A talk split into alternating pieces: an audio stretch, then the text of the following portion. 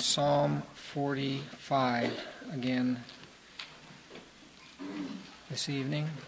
Psalm 45.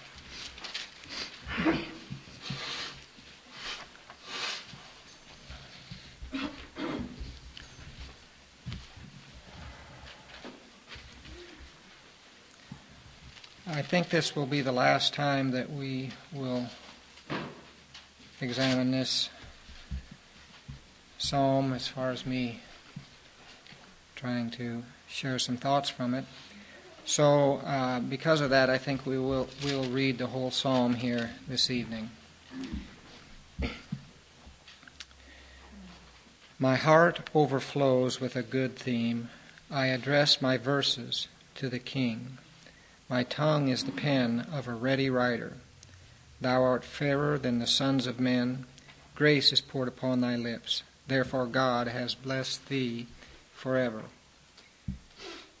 Gird thy sword on thy thigh, O mighty one, in thy splendor and thy majesty. And in thy majesty ride on victoriously for the cause of truth and meekness and righteousness. Let thy right hand teach thee awesome things. Thine arrows are sharp. The peoples fall under thee. Thine arrows are in the heart of the king's enemies. Thy throne, O God, is forever and ever. A scepter of uprightness is the scepter of thy kingdom. Thou hast loved righteousness and hated wickedness. Therefore, God, thy God, hath anointed thee with the oil of joy above thy fellows. All thy garments are fragrant with myrrh and aloes and cassia. Out of the ivory palaces, stringed instruments have made thee glad. King's daughters are among thy noble ladies. At thy right hand stands the queen in gold from Ophir. Listen, O daughter, give attention and incline your ear. Forget your people and your father's house. Then the king will desire your beauty. Because he is your Lord, bow down to him. And the daughter of Tyre will come with a gift. The rich among the people will entreat your favor. the king's daughter is all glorious within. Her clothing is interwoven with gold. She will be led to the king in embroidered work. The virgins, her companions who follow her, will be brought to thee. They will be led forth with gladness and rejoicing. They will enter into the king's palace. In the place of your fathers will be your sons. You shall make them princes in all the earth. I will cause thy name to be remembered in all generations. Therefore the peoples will give thee thanks forever and ever. Well, let's pray once again here. Father, we pray that you would take your word and apply it to each of our lives tonight. We ask for help from heaven and stirrings in our hearts as we listen to your word and seek to apply these verses to our lives.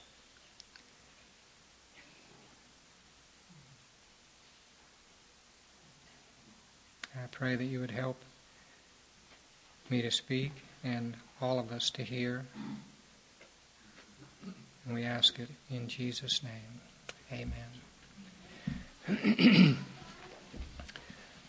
well, this psalm, as we have said in the past, is a song of love.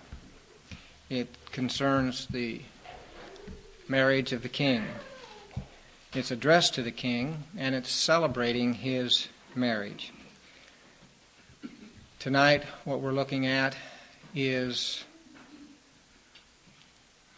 a picture of a royal wedding, but not just any royal wedding. This is a royal wedding of eternity. Now, we said that this applies to Christ, and that we established that for certain because of verses 6 and 7, uh, which are quoted in the New Testament. These are the verses that we looked at last time, quoted in Hebrews chapter 1. as referring to Christ. Just a little bit of review here. We know that this is no mere man, no earthly king, because verse 6 says, Thy throne, O God, is forever and ever. So we're talking about uh, God Himself here in the person of Christ. This is no temporal throne because it lasts forever. Thy throne, O God, is forever and ever. No king has a throne like that. Uh, no earthly king, that is. And we saw that there's no mixture in this king's life of good and evil. There always is in kings and queens on this earth. Um, a few years ago, some of us are old enough to remember the wedding, the great to do that was made about the, the wedding of Charles and Diana. Well, what's happened to that? Well, there was a lot of mixture of evil in the midst of all that uh, ceremony there. But this this this king's not like that. Mm-hmm. He's totally good. The scepter of uprightness is the scepter of thy kingdom. This king loves righteousness and hates iniquity. So again, all these things point to some ruler far beyond any one in this earthly realm. Um, verse uh, 7, the last part of the verse there, I think really is a verse that you can see the Trinity in, uh, with some spiritual eyes anyway. Uh, Therefore, God, thy God, hath anointed thee. So here you have God the Father anointing God the Son with the oil of joy above thy fellows. I think that oil of joy is the Holy Spirit. So you can even see the Trinity in, in a verse like that. Again, I'm not saying that the psalmist had these things in mind. He was writing far beyond what he knew when he wrote these things.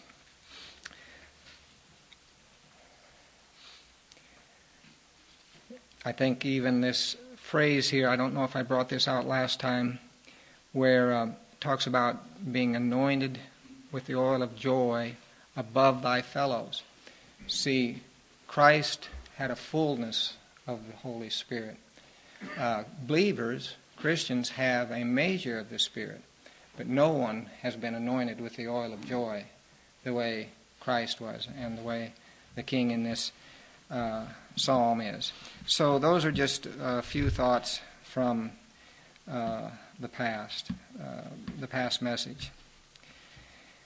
Um, this joy, when we think of Christ, you know, we think of him as being sometimes as a man of sorrows. But he also uh, had joy like no one else has ever had. Uh, he was at, at the same time the saddest of all men and the gladdest of all men. It says in Hebrews, For the joy that was set before him, he endured the cross, despising the shame.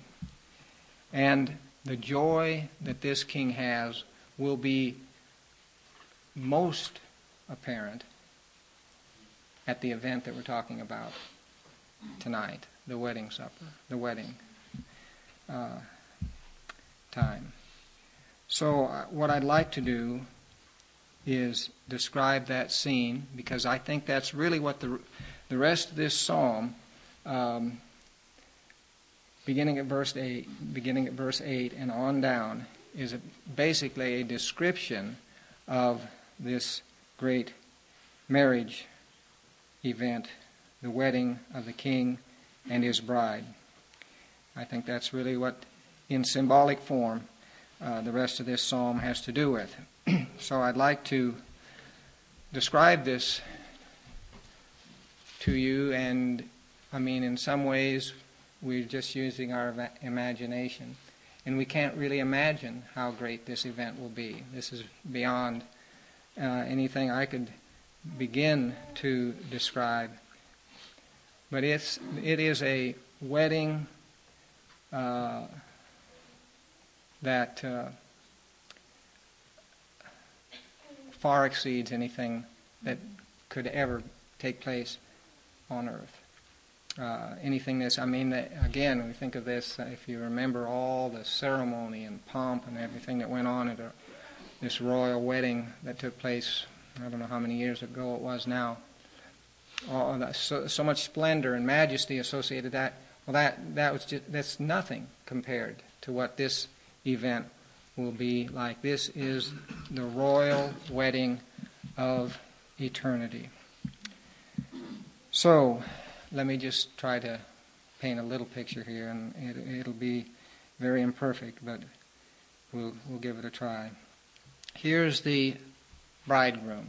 We've already talked about him quite a bit. The first part of the psalm has to do with this king, who is really the King of Kings. He's fairer, that is, more beautiful than all the sons of men, grace poured upon his lips, a mighty warrior, splendid and majestic, blessed and anointed by God. Throughout history, he has fought the good fight for the cause of truth and meekness and righteousness.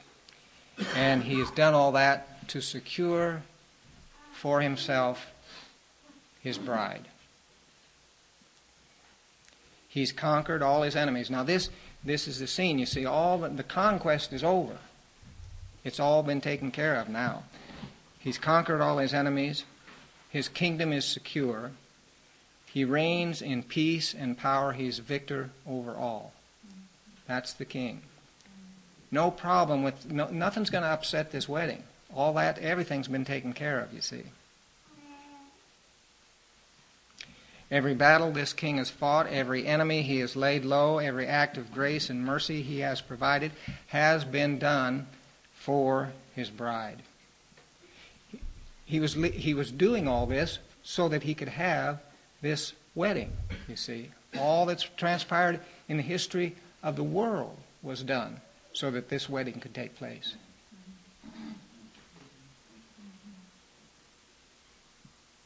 It all has been meant for this moment, and now he's being joined by his beautiful bride.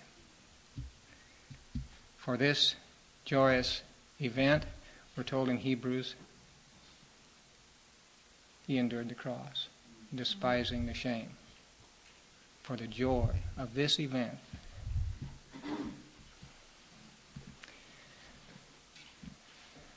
So here he stands, triumphant, in the midst of what the Bible calls the ivory palaces. It's a description of heaven in some sense. It's the place he's prepared for the bride, you see.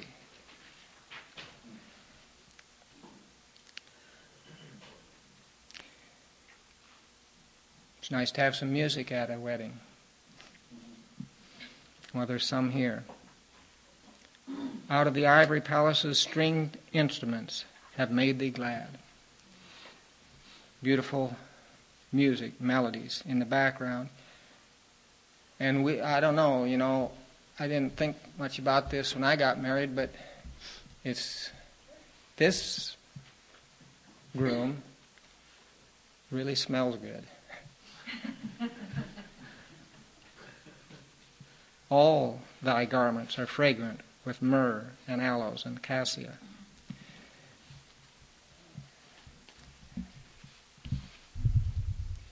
The sweet fragrance of his garments fill the whole place. And his pure and radiant bride is brought to him. So now we need to think a little about the bride. And I have to say that not everything in this latter portion of the psalm do I understand or uh, can be applied directly to the bride of Christ, the church. But I think there's some broad details here that certainly do apply, and we don't want to miss those just because we can't uh, can't understand every aspect of what's presented here. There are some wonderful truths revealed here. And I, I just say it this way for our purposes in gleaning some of these truths this evening, um, I'm going to take the queen and the daughter and the king's daughters and the virgins, all as symbolic of the church. Now, that may not be exactly correct. Uh, some of these may just be thought of as, in the psalm anyway, as attendants to the bride.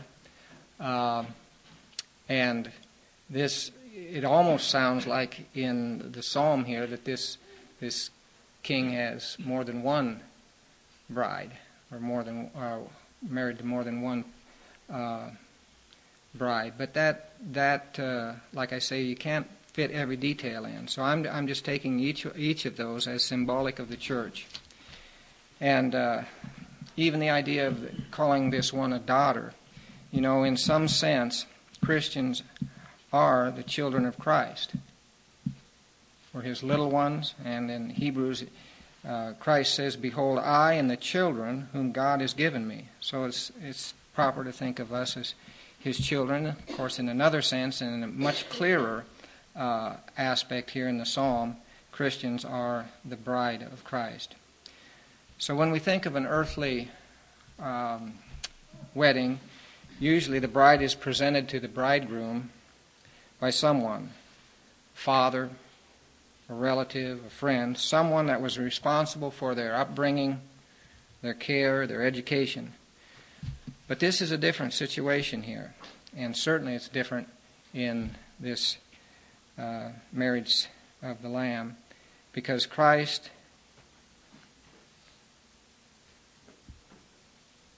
gives himself the bride. Who gives the bride away? Well, Christ gives the bride to himself. Uh, he presents his bride to himself. Why is that? Because the whole of our salvation is found in him. You see, uh, there, there's no other way it could be. He's the source. Christ is the source of the church. We're taken out of his side. He's the Savior of the church. He gave himself for her.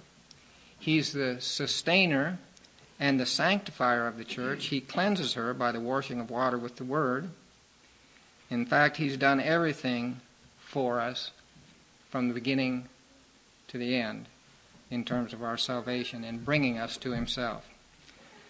Um, I'll just read it out of Ephesians. I know you know it, but it's it's good to fit in right here. Um, Christ loved the church and gave himself for her, that he might sanctify her, having cleansed her by the washing of water with the word, and that he might present to himself the church in all her glory, having no spot or wrinkle or any such thing, but that she should be holy and blameless, that he might present to himself the church. So this this is a unique wedding. Uh, one poet put it this way: "From him, for him made." It was from him. The bride came from him, and it was for him made. So I do think that these verses can be applied um, to the wedding of Christ and the church, even though some of the details may not fit exactly. What I'd like to do then is just try to point out some of the things that I think we should learn concerning the church, that is, the bride of Christ, from this section. First of all, the bride is characterized by an all surrendering love for the bridegroom. The bride is characterized by an all surrendering love for the bridegroom. You see that in the latter part of verse 10. Forget your people and your father's house. Leave that. The bride is, is one who has left the old way of life behind. Now, it's through the work of the bridegroom that that happened, but, it, but she is characterized by this thing of leaving that old life of self and selfishness and sin behind. Forget your people and your father's house. Uh, former affections and attractions are gladly given up so that she could marry this one And not reluctantly, you know, oh, you know, I have to leave this behind so I can get this. That wasn't the attitude of the bride. It never was the attitude of the bride. But it's a joyful abandonment of all for the love of Christ. Paul put it this way he's just one part of this bride, but he's a good example of it counting all things as loss for the sake of Christ. Left that all behind for the love of this, this one. So that's the first thing. The bride is characterized by an all surrendering love to the bridegroom. The second thing, we see the honor and the influence of the bride. The honor and influence of the bride. Now we know that the bridegroom is king. Uh, this wasn't a marriage of, of equals.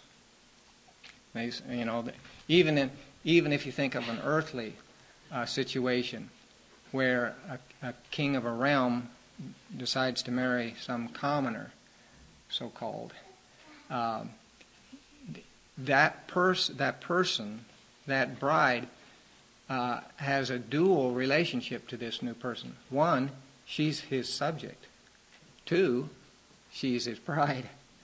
Well, uh, how much more so in this situation we're talking about here?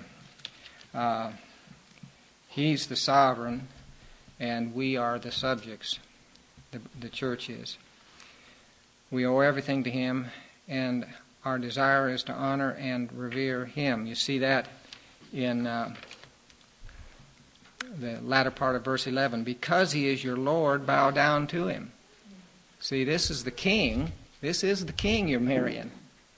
Because he is the Lord, bow down to him. But he places us in the position of honor.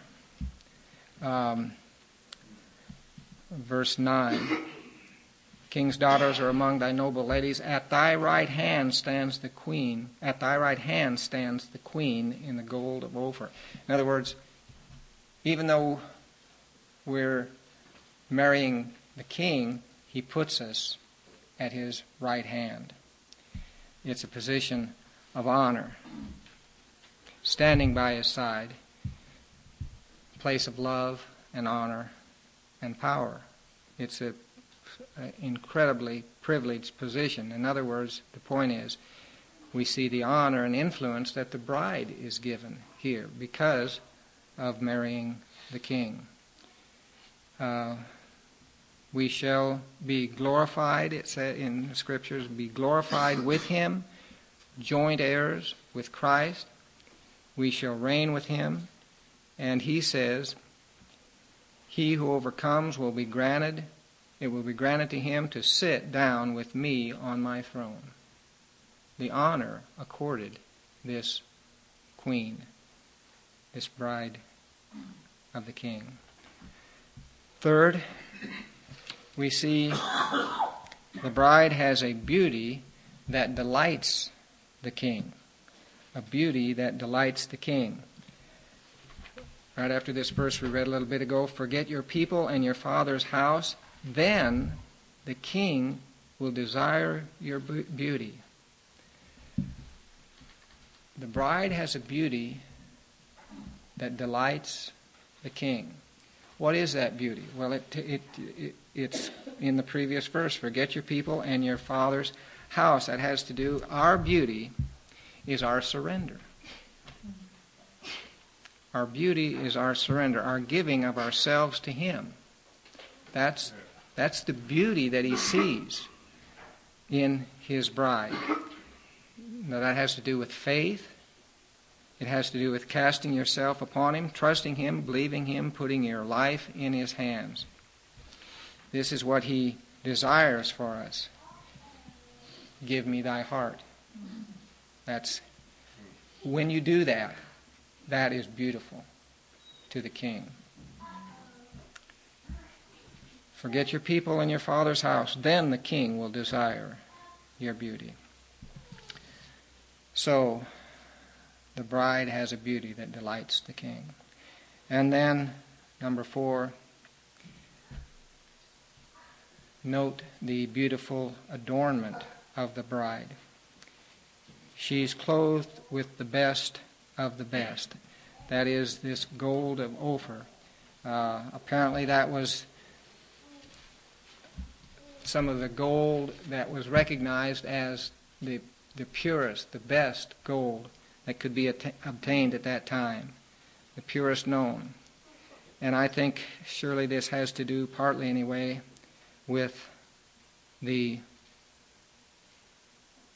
imputed righteousness that Christ gives us. Uh, here's a, this isn't the way we do it here on earth, but uh, in this situation, the groom provided the wedding garment. And it was beautiful.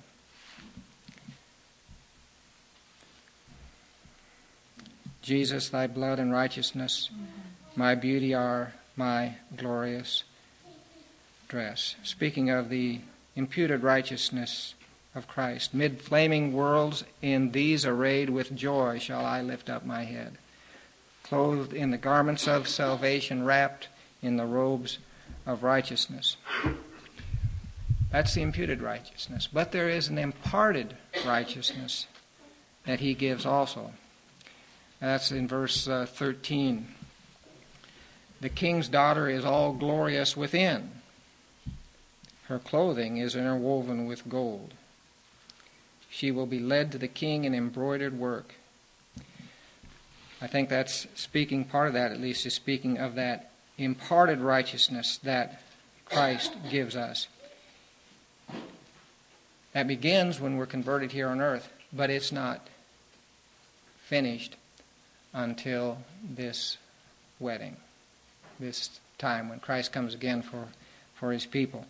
Then she will be purified and renewed in the inner person, the inner man.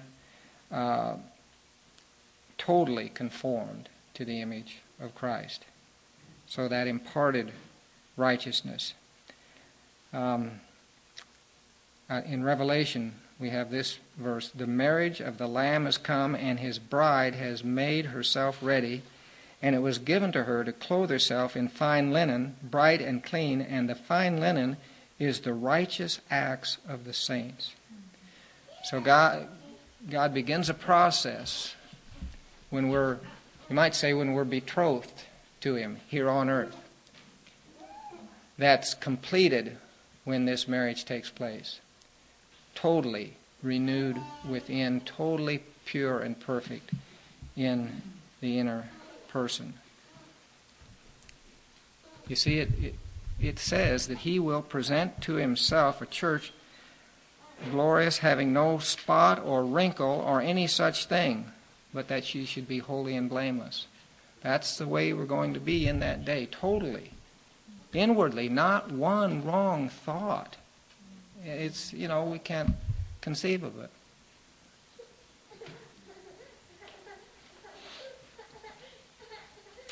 Well, we won't be looking at our garments, even though they're beautiful.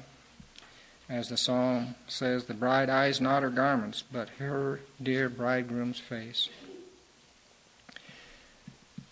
I mean, we will, we will shine because of this, the robes and the righteousness of Christ, absolutely glowing with the imparted and imputed righteousness of Christ, but we won't be looking at that anyway. We'll be looking at Christ, the bridegroom. And then lastly, think of the joy of this wedding day.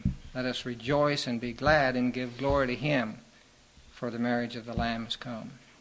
That's what we'll be doing, the joy. But it won't just be us, there will be joy on His part also. Uh,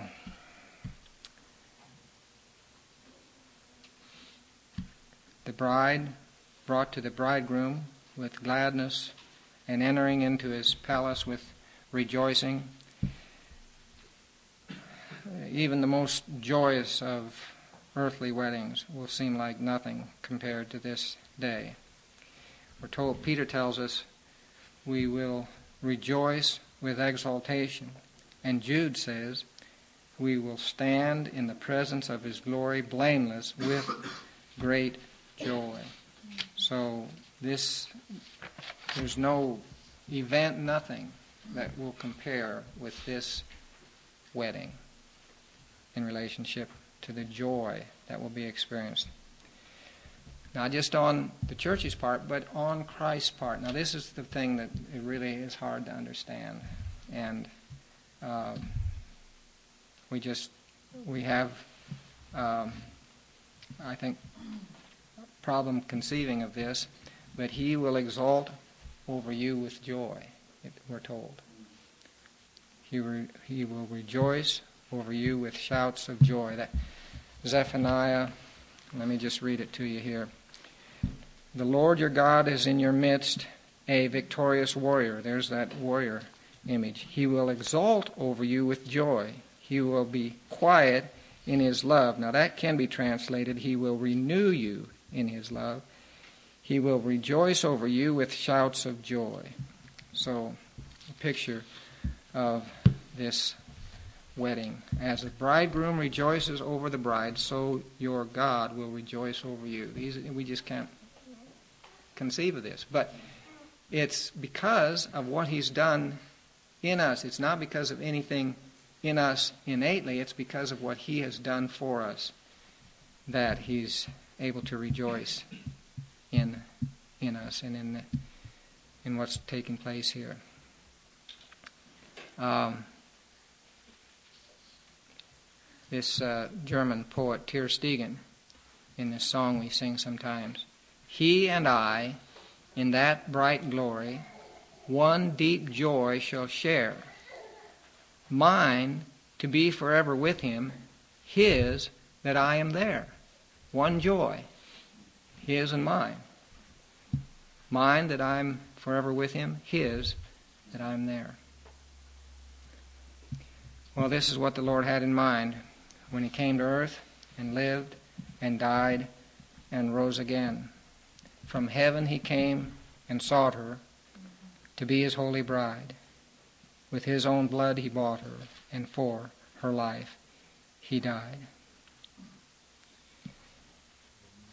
May God help us to realize something of what is yet in the future for us as God's people. I want, wanted to close here by just reading a, a little bit from Lloyd Jones. Blessed are they which are called into, unto the marriage supper of the Lamb. When he presents the bride to himself.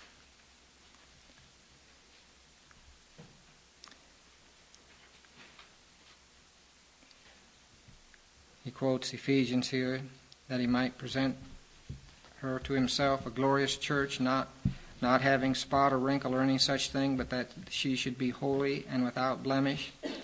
And he says, looking into her eyes, she looking into his eyes. That was our blessed Lord's object when he came to earth and lived and died and rose again. That is his object for us. He died for us that we might come to, to that. He was He has separated us that we might come to that. He has cleansed us, cleansed us that we might come to that. He nourishes us that we might come to that. He cherishes us that we might come to that. He's coming to this great wedding that we've described here. May God give us grace to realize the privilege of being a member of the Church of Christ. May we also be given grace and strength and understanding so as to realize something of that glory which awaits us, that we shall, that we shall set our affections not on things of the earth, but on things above.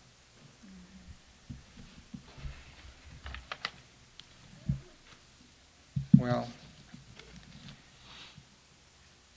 this uh, psalm just paints a little picture of the reality of that event. But uh, it is worth meditating on, and I hope that maybe this these few times that we've looked at this will at least be an introduction to you to consider this uh, as a picture, this whole psalm as a picture of Christ and the church.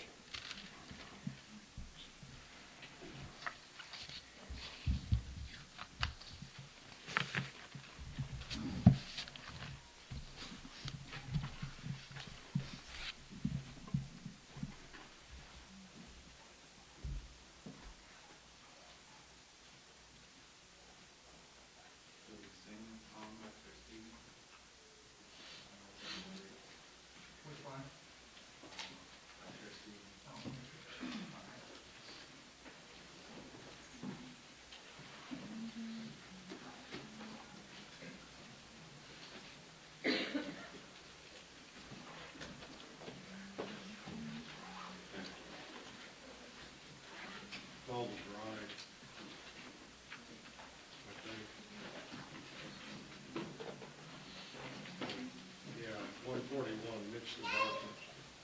Um, Coleman's story. One forty-one of the white.